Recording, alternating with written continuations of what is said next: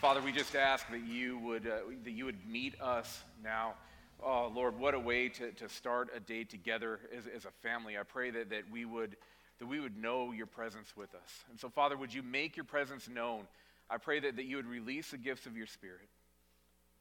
I pray that, that you would be with us, that you would reveal your, your word to us today. In Jesus' name.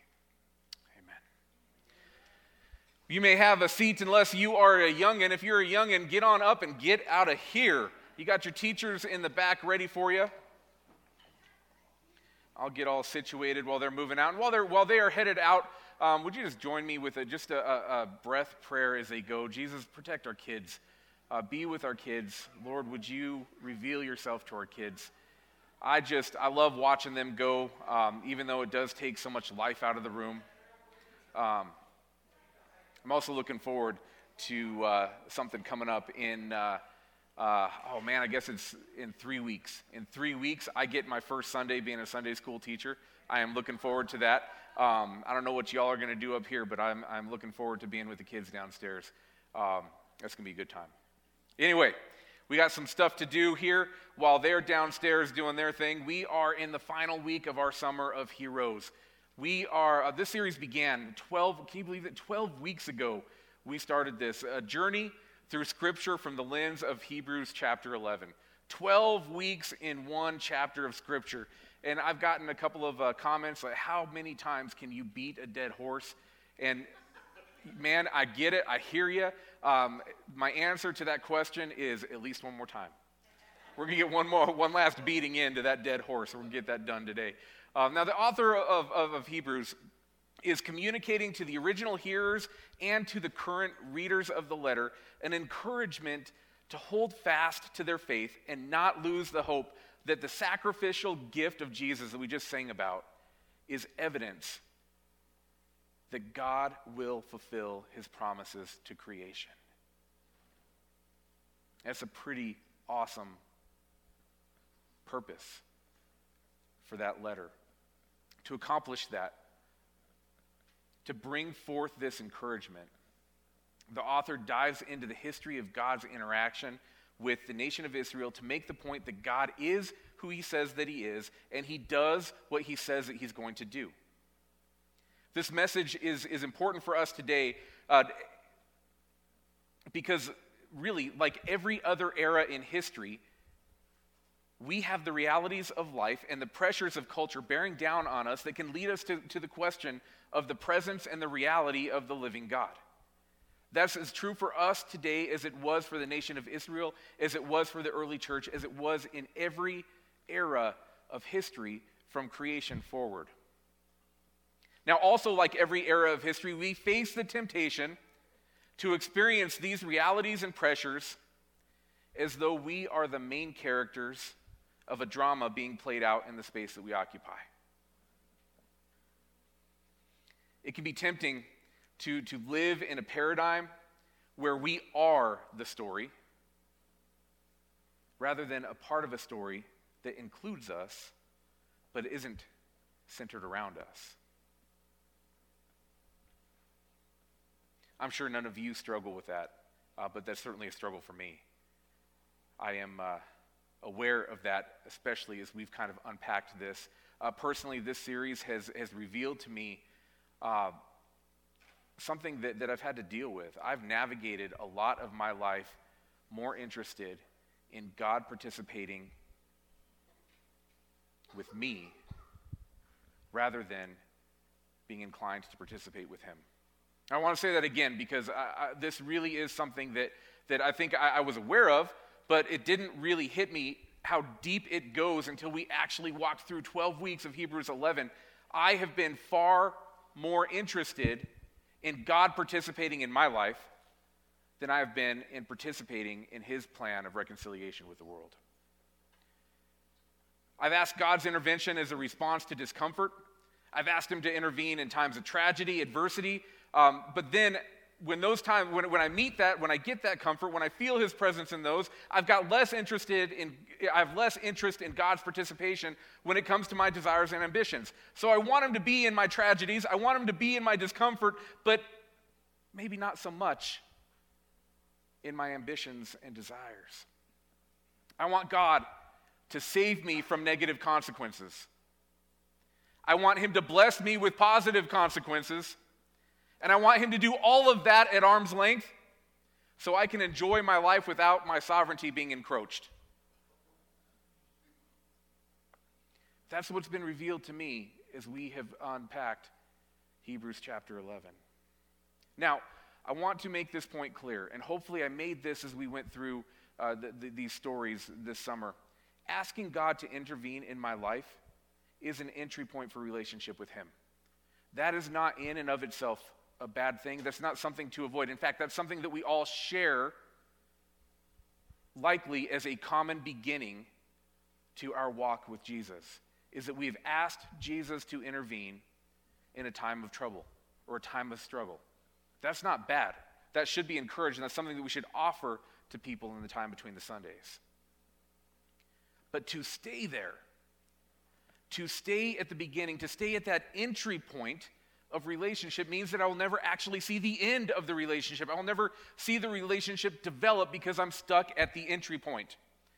The journey of faith gives us an opportunity for a paradigm shift, for, for a movement from a desire to have God participate in my life to an invitation to participate with his plan for the world.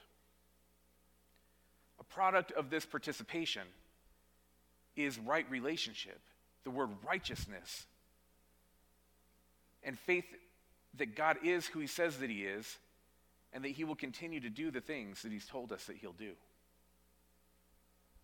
Now, each of these people in Hebrews chapter 11 walked a journey that revealed another layer to this.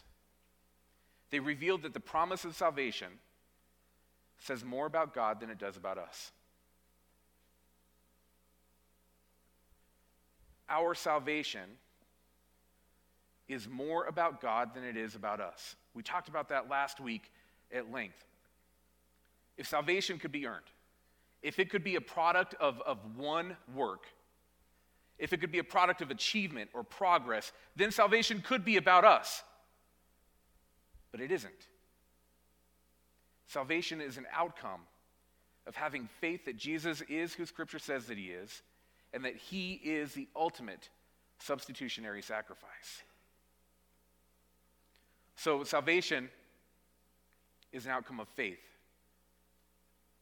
And what we've seen this summer is that faith is a product of participation. The faith of these heroes in, in uh, Hebrews chapter 11 is manifest in their endurance, but also that they are enduring for a plan that's not their own. Their endurance at times seems superhuman, exceptional, outside of what's possible for, for an average Christian like me. But if salvation is more about God than it is about us, by extension, all of these stories that we've seen are more about God than they are about the heroes of faith. So, all of Hebrews 11, all of the inspiration, all of, of the encouragement doesn't come from what these people were able to do, it comes from who God is. All of these stories tell us more about God than they do about the heroes of faith. So let's return to where we started so many weeks ago Hebrews 11, verses 1 through 3. Faith shows the reality of what we hope for, it is the evidence of things that we cannot see. Through their faith, the people in days of old earned a good reputation. By faith, we understand that the entire universe was formed at God's command, that what we now see did not come from anything that can be seen. That is a huge encouragement. Reading that passage today, after three months of considering Hebrews 11 together, it leads me to notice different things about this scripture, different things that we talked about when we first started. Having a better, better understanding of, of the story being about God, I see this passage um, reveals that our faith in God can be a seed planted in the soil of creation everything coming from his creation, which means everything comes from his intention. The very act of creation nurtures faith because God created things to love. So creation testifies to the character of God, so that knowing that all things were formed by the command of the Father, were formed by the Father that loves. Knowing that all of our circumstances must be passed through the lens of God's faithfulness allows us to know who God is. And with that knowledge, we can utilize the intuition about how he might engage with us. So the writer of Hebrews is communicating this to the readers because they were in the midst of real persecution. From the context of the rest of, of the letter, from the rest of the book of Hebrews, we can see that the, the audience had experienced their leaders being murdered for, for their faith, but also being murdered for teaching. They'd been treated poorly by the secular and the non Christian community. They'd been harassed, they'd been stolen from, they'd been threatened, and they live under the constant threat of deeper persecution to come. And indeed, we know from history that deeper persecution would come. The answer to this persecution, the answer that the, the writer of this letter provides, is a presentation of our family history. In the midst of all of that persecution, the way that, that the, the author of the, the letter of Hebrews answers is a presentation of our family history. What this does is it both normalizes hardship as it relates to following Jesus, but it also gives us a template for encouragement. Men and women in our spiritual lineage had endured before, so it can be done again. I feel like I get an amen from that, Brad. Amen. amen. It can be done again. After this presentation of heroes that we, we, we saw in the rest of Hebrews chapter 11, the writer of Hebrews turns from this pep talk into a releasing or in, into a launching to jump into the fray and participate with God in his plan. And that is how we're going to end our summer together here at the vineyard. Hebrews chapter 12. Some of you are saying, yes, he left Hebrews 11. it only took us three months. Therefore, since we are surrounded by such a huge crowd of witnesses to the life of faith, let us strip off every weight that slows us down, especially the sin that so easily trips us up. Let us run with endurance the race God has set before us. We do this by keeping our eyes on Jesus, the champion who initiates and perfects our faith. Because of the, the joy awaiting him, he endured the cross, disregarding its shame now he is seated in the place of honor besides God, beside God's throne. Think of all the hostility he endured from sinful people. Then you won't become weary and give up. After all, you have not yet given your lives in your struggle against sin. And have you forgotten the encouraging words God spoke to you as his children? He said, My child, don't make light of the Lord's discipline and don't give up when he corrects you.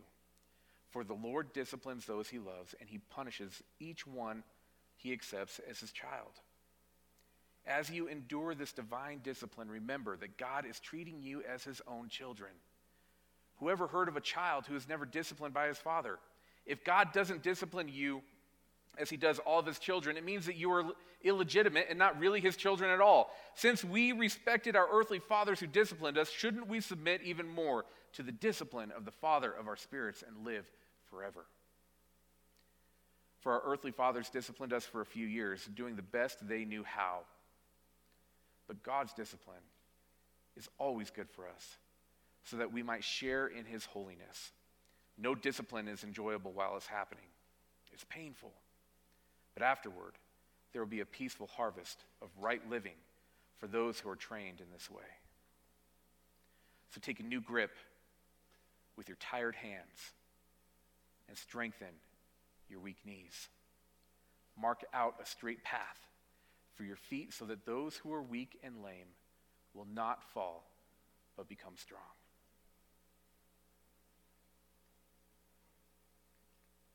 what I love about this passage, well, one thing is it's not about behavior. I love how this passage testifies to the fact that the followers of Jesus have a goal. The goal that this passage reveals to us is not the goal to get to heaven. It's not to work for an answer to the question of where you're going to go when you die. It's not the goal that's presented through Hebrews 12. As William Barclay put it, the Christian is not a tourist that returns each night to the place that they start, or an unconcerned stroller on the byways of life.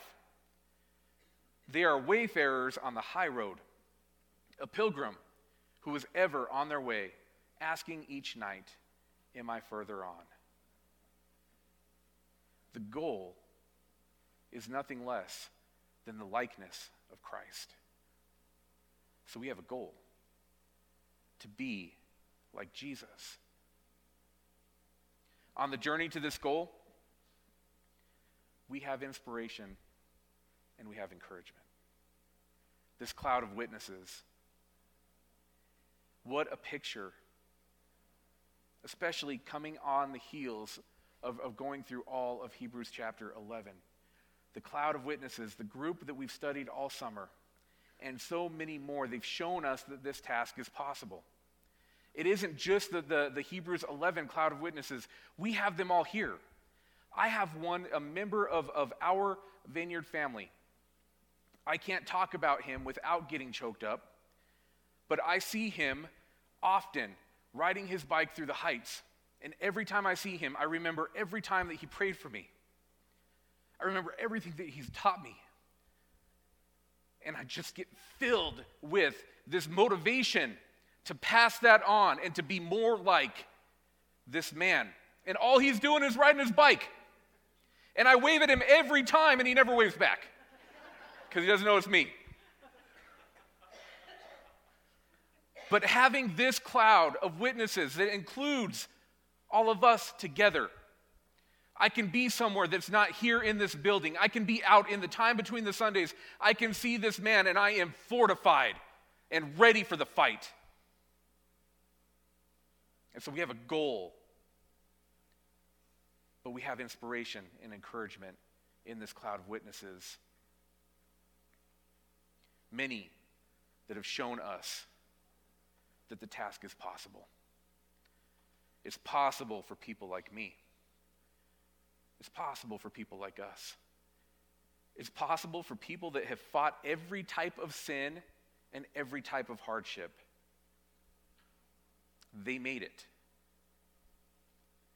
And they're making it is an inspiration for us to do the same.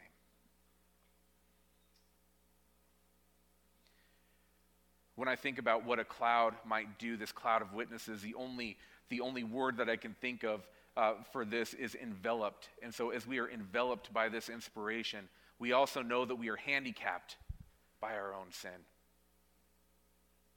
We have areas in our life that, that we have yet to open to God, that have remained hidden. We're tempted to engage in competitive survival. We fight the battle of gratification and, and competition. We fill voids with things that are other than God. And when this reality exists, we're weighed down on the journey of faith. We're weighed down by our own sin. One thing that we know is that in order to travel far, we must travel light. Traveling light is a process that we know as sanctification.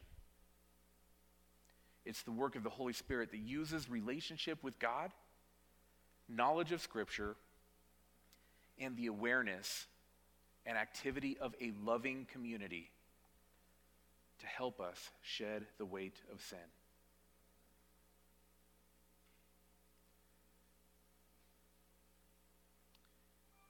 Knowledge of Scripture, relationship with God, and the awareness of a loving community. That awareness works in two ways. We need to be aware that we are a part of a community where we matter. You need to know that, that when, when your absence is, is, here, is when you are not here, your absence is felt. Now, I don't bring that up to, to cause guilt, like you better come to church. That's not the point that I'm trying to make. What I'm, what I'm trying to make is that, that there is a re- reciprocity here, the, the awareness that your loving community is here to support you, but also that we need you as well. And it is through community, it's through scripture and relationship with God that we see this weight actually fall off. This is not the endurance that, that passive, passively accepts what comes our way either. This, the, the, the Greek word here, the Greek word used for endurance, is in this chapter. The Greek word that comes when we start to traveling, uh, start traveling light is hypomone. I break that out in pieces in my notes so I don't trip over it, and it doesn't mean I won't trip over it. hypomone. And I, I even say it more than once just to set it in my mind. hypomone. hypomone. Steadfast endurance is, is, what comes when we are able to utilize the knowledge of Scripture, relationship with God, and the awareness of a loving community to shed off our sin. We have steadfast endurance, hippomane. If I say that enough, you might actually think that I speak Greek. hippomane. But this is not the endurance that passively accepts what comes our way. Think about how many people you have, have interacted with in your life that just passively accepts what comes their way. There is a, special kind of strength in that. Just to, to be able to, to go through life, take what comes. But that's not the type of endurance that's utilized in this passage. This word does not mean passive endurance. Hypomone means that we endure through mastery. How cool is that? We endure through mastery. We master the journey by applying faith to every circumstance. That's the legacy of our spiritual ancestors that we saw in Hebrews chapter 11. Application of the knowledge of God's presence in His story and trusting that the story is about Him and He is good and perfect. The power of that knowledge defeats anything that the kingdom of the air can throw at us.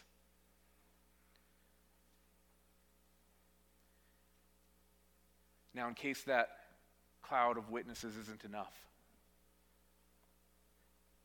Hebrews 12, 12 gives us another example. We have the example of Christ. Jesus endured hypomone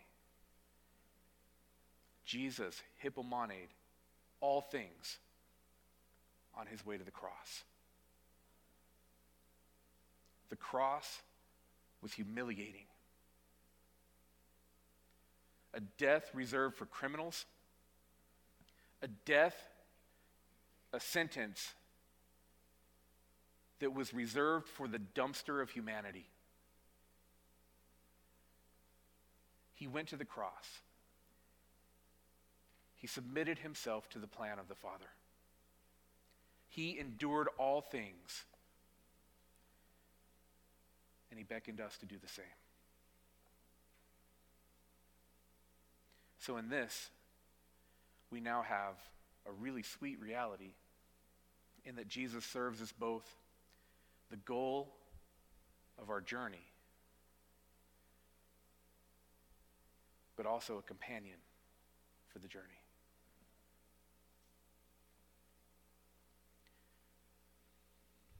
And so we press on. Led by our Savior, surrounded by a cloud of inspiration,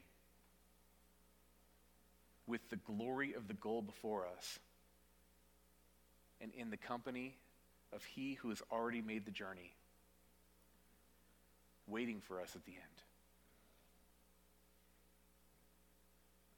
The reality of this close personal relationship with Jesus Christ is expressed in obedience to his word, and it's also essential to effective discipleship.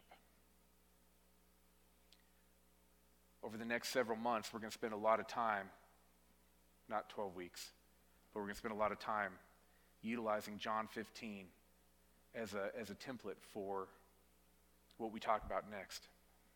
It says this Remain in me, and I will remain in you. In many uh, versions of Scripture, you will see that word remain be abide. Abide in me, I will abide in you. For a branch cannot produce fruit if it's severed from the vine, and you cannot be fruitful unless you abide in me. Yes, I am the vine, you are the branches. Those who abide in me and I in them will produce much fruit. For apart from me, you can do nothing. Anyone who does not abide in me is thrown away like a useless branch and withers. Such branches are gathered into a pile to be burned. But if you abide in me and my words remain in you, you may ask for anything you want and it will be granted. When you produce much fruit, you are my true disciples. This brings great glory to my Father. I have loved you, even as the Father loved me. Remain in my love. Now, let me say this about that verse. I think early in my walk with Jesus, that, that verse or that, that passage gave me a little bit of a, uh, a pause because I got concerned about the potential for losing salvation. This is not about losing salvation. This is not about things that don't exist, like lost salvation. What this is about is a reality. The reality of, of remaining in Jesus. This is about where we draw life from. What Jesus is saying is if you draw life from me, you will bear fruit. If you don't draw life from me, you will die and wither. This isn't about behavior. This isn't about continuing to be good enough to remain in his love. That's not what it's about. It's about this simple question where do you draw life from? Drawing life from Jesus bears much fruit. Drawing life from anything else leads to death. Matthew 24, 10, Jesus says this, and many will, will turn away from me and betray and hate each other. I want to stop there for a second. This just occurs to me as I'm reading this. Many will turn away from me and betray and hate each other. Uh, betray and hate each other and turn away from me are two things that are put uh, together in this passage. And so when we betray and hate each other, we have turned from the, the source of life. And so when we have betrayal uh, as an activity, when we have hate towards each other, we have actually put ourselves in a place of we are not drawing life from the vine any longer. And so this is a, a good place for us to, to pause for a moment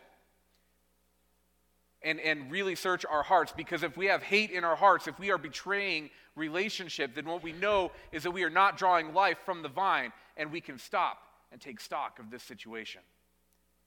Many will turn away from me and betray and hate each other and many false prophets will appear and deceive many people. Sin will be rampant everywhere, and the love of many will grow cold. But the one who endures to the end will be saved. Hebrews 11 gave us many examples of how our spiritual ancestors walked that out exactly in their lives. They faced hard things, and they found the truth that hard things train us. One thing I shared uh, a, a while ago that continues to be true and, and is something that we can hold on to as a vineyard family motto that hard things are cool.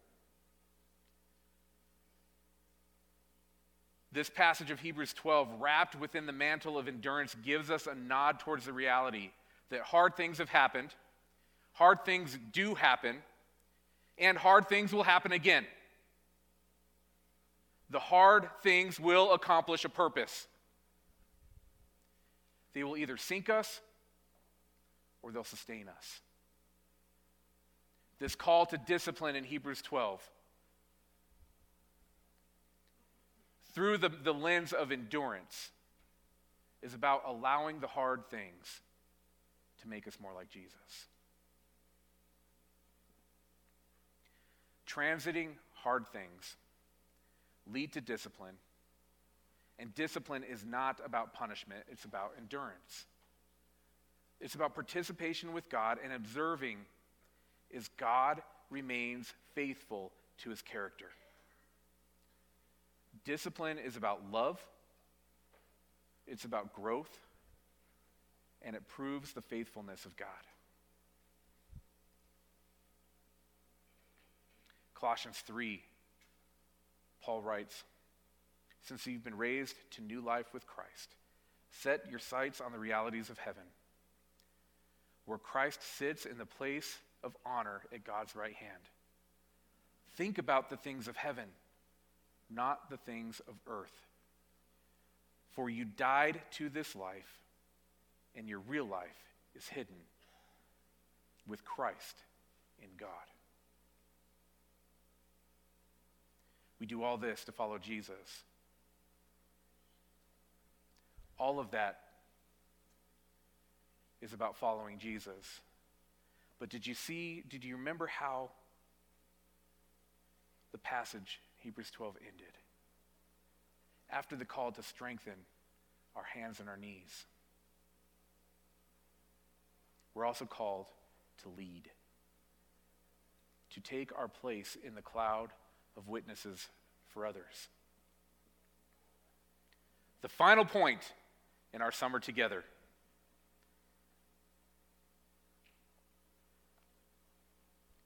faith leads to edification, the building up and strengthening in the faith of the believers around us, which means the edification of the church.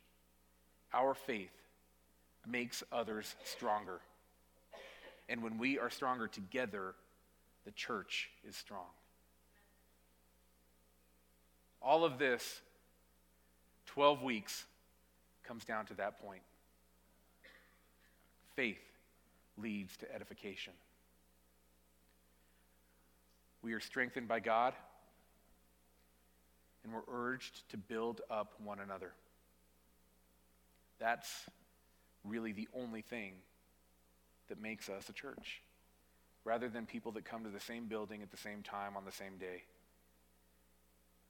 Faith leading to edification makes us a church. First Peter, Peter put it this way You are coming to Christ, who is the living cornerstone of God's temple. He was rejected by people, but he was chosen by God for great honor. And you, vineyard, are living stones that God is building into a spiritual temple. What's more, you are his holy priests. Through the mediation of Jesus Christ, you offer spiritual sacrifices that pleases God. 12 weeks. Faith is a product of participation. Participation with God, but also participation with each other as we press on towards this goal with steadfast endurance. The journey is hard.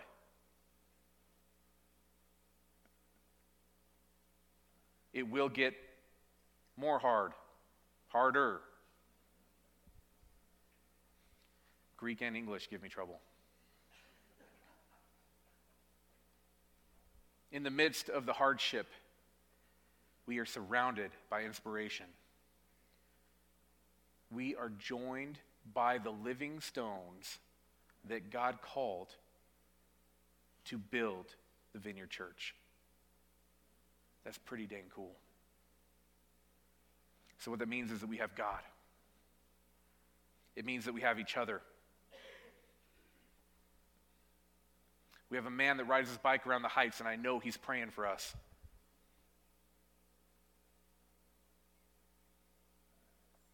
And all of that means that we have a story to join. The story is not about us, the story is about God. We can be thankful for the testimony of those that went before us as we step into making a testimony for those that are going to come after.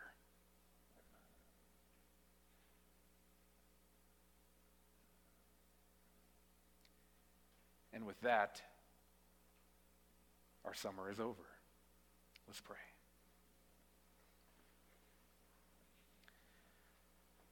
Father, I pray that you would release the gifts of your Spirit here now. I pray that you would meet us. I pray that we could feel you and your presence in the natural. And I pray, Father, that as we become aware of your activity amongst us, I pray that we also could feel the inspiration and the encouragement of the cloud of witnesses that you have called to beckon us forward. I pray, Father, that we could see all of those that have gone before us into the hard things. And I pray that, that as we see all of those things that have been revealed to us in Hebrews 11, that we would know the story's not about them, it's about you, and that you were there too. And so, Father, would you be there for us now? I'm going to invite the prayer team to come forward, and as we re enter a time of worship, I'm also going to open it up for anything that you might need prayer for. If you're in a place where you need a little bit of encouragement or inspiration, I would encourage you to come and receive prayer. That steadfast endurance, that endurance of mastery rather than the passive of just allowing things to happen and dealing with them. But also, if you are in a place where you want to feel the reality of the living stones of the church form around you and fight with you, I'd encourage you to come for prayer for that too. And simply this if you just need prayer.